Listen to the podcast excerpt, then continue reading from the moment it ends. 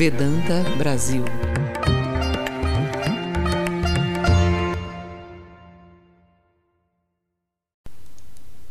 A base espiritual.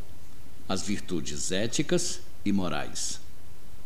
As virtudes éticas e morais da Vedanta encontram-se radicadas no ideal de realização e manifestação de nossa divindade inata. Em suma, tudo o que nos aproxime daquela meta é ético e moral. Tudo o que nos impeça de alcançá-la não é. Como um diamante enterrado na lama, o Atman brilha em nosso interior. Ainda assim, sua presença permanece obscura. Sua natureza radiante é mascarada por incontáveis camadas de ignorância identificação errônea, conhecimento incorreto, percepções equivocadas. É importante enfatizar que não estamos tentando nos tornar algo diverso do que já somos. Não estamos procurando nos tornar puros. Nós somos puros. Não estamos nos esforçando para ser perfeitos. Já somos perfeitos. Essa é a nossa verdadeira natureza. Agir de acordo com nossa verdadeira essência com nobreza, com veracidade, com gentileza, rasga o véu da ignorância que oculta a verdade. Tudo aquilo que distorce a realidade é uma perversão da verdade. Toda a ética da Vedanta está baseada, então, em uma simples linha de raciocínio. Essa ação ou pensamento me aproxima da realização da verdade ou me afasta ainda mais dela? Abordando a mesma questão por outro ângulo, podemos nos perguntar: o que nos impede de realizar a verdade? O ego, o sentimento de eu e meu. Como disse o grande mestre espiritual Ramakrishna, o sentimento de eu e meu encobriu a realidade e assim não podemos conhecer a verdade. Disse ainda: quando morre o ego, todos os problemas cessam. Mas qual é a relação do ego com a ética e a moralidade? estão perfeitamente relacionados. Todos os códigos morais baseiam-se no ideal de inegoísmo, colocar os outros antes de nós, colocar o ego em segundo plano. Seguir os desejos egoístas sempre prejudica a nossa vida espiritual. Quer sejam nossas ações ou pensamentos grandes ou ínfimos, a presença de qualquer egoísmo nele tornará o véu de ignorância ainda mais espesso?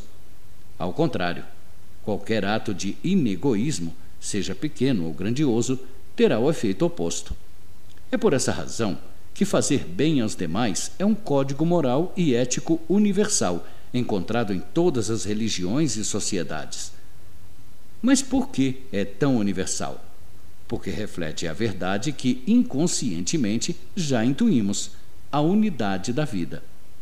O amor e a simpatia são afirmações dessa verdade pois espelham a realidade do universo.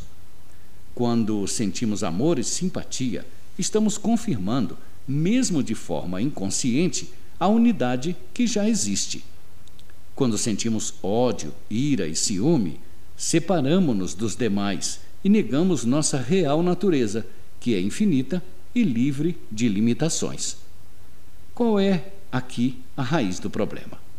Nossa identificação incorreta pensar em nós mesmos como mentes e corpos em vez de espírito infinito. Como disse Swami Vivekananda, o principal discípulo de Ramakrishna. Tão logo penso ser um pequeno corpo, quero preservá-lo, protegê-lo e mantê-lo em ordem, às expensas dos outros corpos. Então, você e eu nos tornamos separados. Tão logo vem essa ideia de separação, ela abre a porta a todo engano e conduz a todo sofrimento. A questão das virtudes morais. Todas as virtudes morais ensinadas pela Vedanta têm a finalidade de nos fazer recordar nossa verdadeira natureza, e nenhum progresso espiritual será alcançado se não forem seguidas. Qualquer intenção, ao contrário, seria como procurar construir uma casa sem as fundações. Antes mesmo de começarmos a pensar sobre como realizar a verdade absoluta, necessitamos preparar o terreno para uma vida autêntica, baseada em valores verdadeiros. A vida espiritual não é um assunto casual. É a tarefa mais séria que todos nós teremos de enfrentar. e será absolutamente impossível realizá-la sem que se tenha uma vida ética e moral. Sem isso, simplesmente não funciona. A Vedanta coloca então muita ênfase em uma vida ética. Quais são as virtudes que ela valoriza? Patanjali, um dos antigos sábios da Índia e pai da psicologia hindu, formulou padrões de conduta moral que têm sido seguidos por milhares de anos.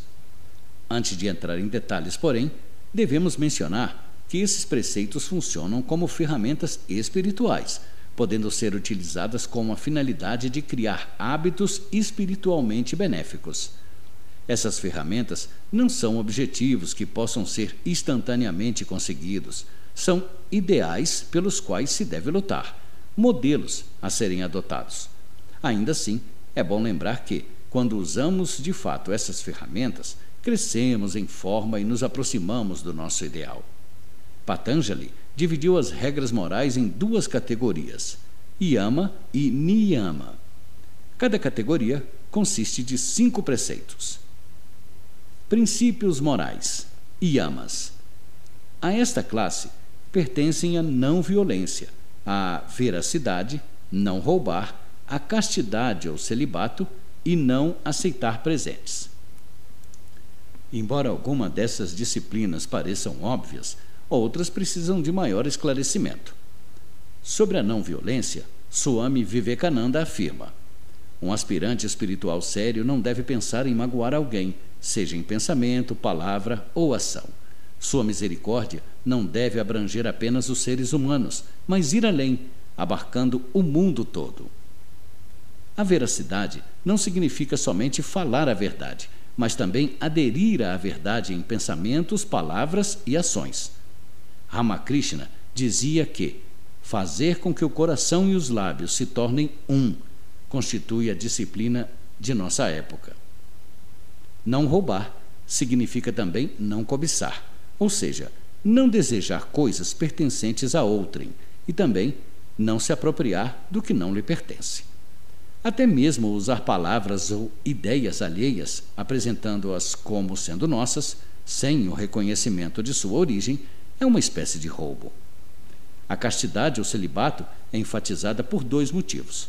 O primeiro é que os sérios buscadores espirituais necessitam conservar a energia que geralmente é dirigida para o sexo, reconduzindo-a para a realização do ser. O segundo é que a atividade sexual, física ou mental, reforça a ideia de que somos corpos e não um espírito. Se quisermos progredir na vida espiritual, precisamos considerar os seres humanos como manifestações de Deus e não como formas masculina e feminina. Devemos aqui acrescentar que a Vedanta é destinada a todas as pessoas, não somente àquelas com inclinação monástica. Ela também reconhece que o desejo sexual é, no fundo, uma aspiração de união com Deus. Enquanto o estrito celibato é indicado aos monásticos, a Vedanta advoga a responsabilidade sexual e o autocontrole para os não monásticos. Para estes, a castidade significa fidelidade para com o esposo ou esposa. Ainda, quando é abordado no espírito correto, o casamento é um caminho espiritual sagrado, onde o consorte é também parceiro espiritual, devendo ser considerado como uma manifestação da divindade. As virtudes éticas citadas acima podem parecer bastante razoáveis, mas qual é o problema em aceitar presentes? Daí podemos ver com que cuidado os antigos sábios hindus vigiavam os caprichos da mente. Aceitar presentes dos outros faz com que nos sintamos em obrigação.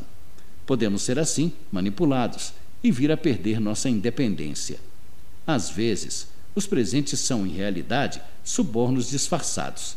Se sentirmos, mesmo vagamente, que estamos em débito para com aquele que nos dá, nossa mente se torna manchada.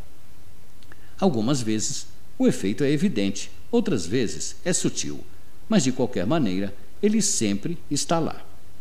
Por essa razão, não deveríamos aceitar presentes a menos que o motivo da oferta seja unicamente o puro amor. De outro modo, seremos como marionetes que saltam toda vez que os cordões invisíveis são puxados. Princípios morais. Niyamas. Niyama consiste em limpeza, contentamento, austeridade, estudo e autoentrega a Deus. A limpeza ou asseio é a primeira virtude de Niyama. Isso significa não apenas a limpeza física, mas também a limpeza mental e moral. Quando nossas mentes estão ciumentas, suspeitosas, rancorosas ou simplesmente mesquinhas, elas estão sujas. Podemos tomar muitos banhos, mas ainda estaremos falhando no asseio se as nossas mentes estiverem poluídas. A alegria é o componente essencial nessa limpeza mental. O contentamento está atrelado à limpeza mental, pois a mente insatisfeita é turbulenta e infeliz. Deveríamos estar contentes com nossa presente situação e seguir adiante. O contentamento não significa ociosidade. Não quer dizer estarmos satisfeitos com nosso atual estado de progresso espiritual. Deve existir um divino descontentamento, mas, ao mesmo tempo, precisamos estar felizes com as condições exteriores da forma como elas se apresentam a nós. A austeridade é, com frequência, uma palavra que faz as pessoas estremecerem. Mas isso não deveria ser assim pois todos nós praticamos austeridades o tempo todo. Simplesmente não utilizamos o termo. Nenhum empreendimento grandioso pode ter sucesso sem austeridade. Um estudante deve estudar muito para obter boas notas. Um pai ou mãe tem, às vezes, de renunciar ao sono para cuidar de uma criança doente. Nossos empregos requerem muita atenção e longas horas de dedicação. A austeridade espiritual é algo muito mais doce do que tudo isso colocado junto, pois a meta a ser alcançada é a mais elevada. Para Vedanta, austeridade significa disciplinar o corpo e a mente, a fim de prepará-los para a realização de Deus.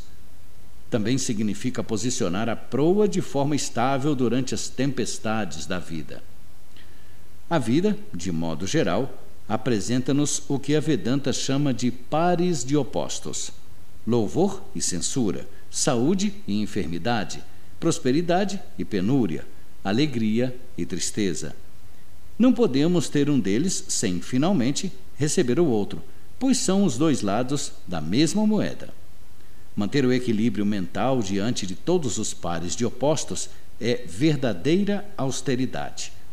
Não se envaidecer com o louvor nem se deprimir com as críticas, não se sentir soberbo na prosperidade, nem rejeitado na pobreza. Equanimidade mental sob todas as condições é genuína austeridade, pois não é dada ao ego nenhuma oportunidade de entrar em ação. A prática do estudo, que compreende não apenas o estudo da literatura espiritual, mas também a repetição de um mantra ou nome sagrado, é vital ao aspirante espiritual. A firme aderência às disciplinas espirituais e regularidade também estão incluídas na disciplina do estudo. Apesar de a prática rotineira e repetitiva parecer contraproducente ao desenvolvimento espiritual, ela é de fato crucial. A força de um hábito regular de estudo espiritual assegura que, estejamos apreciando ou não, cansados ou não, interessados ou não, iremos, como um cão de caça, perseguir nosso mais elevado ideal. A natureza da mente é volúvel, às vezes encontra-se com bom ânimo, outras vezes não. Em certos momentos, possui muita energia, em outros, fica preguiçosa. Não podemos permitir que nossa vida espiritual esteja sujeita aos caprichos da mente. Um hábito regular de estudo cria uma atmosfera mental favorável. À hora designada, a mente naturalmente irá se tranquilizar, uma vez que foi treinada pelo hábito repetido e reagir daquela forma. Como podemos ver, as diretrizes para os aspirantes espirituais são sérias e exigentes. Devemos nos lembrar, entretanto, de que ninguém está nos impondo essas disciplinas. Estamos escolhendo segui-las. E fazemos assim por desejar nossa própria liberdade. Ninguém está instalando o chicote para nós. Nenhum Deus está escrevendo nossas faltas em um livro negro. Até mesmo as falhas na tentativa de seguir essas disciplinas têm algum benefício, pois ao menos estamos tentando desenvolver fortaleza espiritual. Tentar e falhar é infinitamente melhor do que não tentar. Cada fracasso é um degrau no caminho da perfeição espiritual. Vedanta Brasil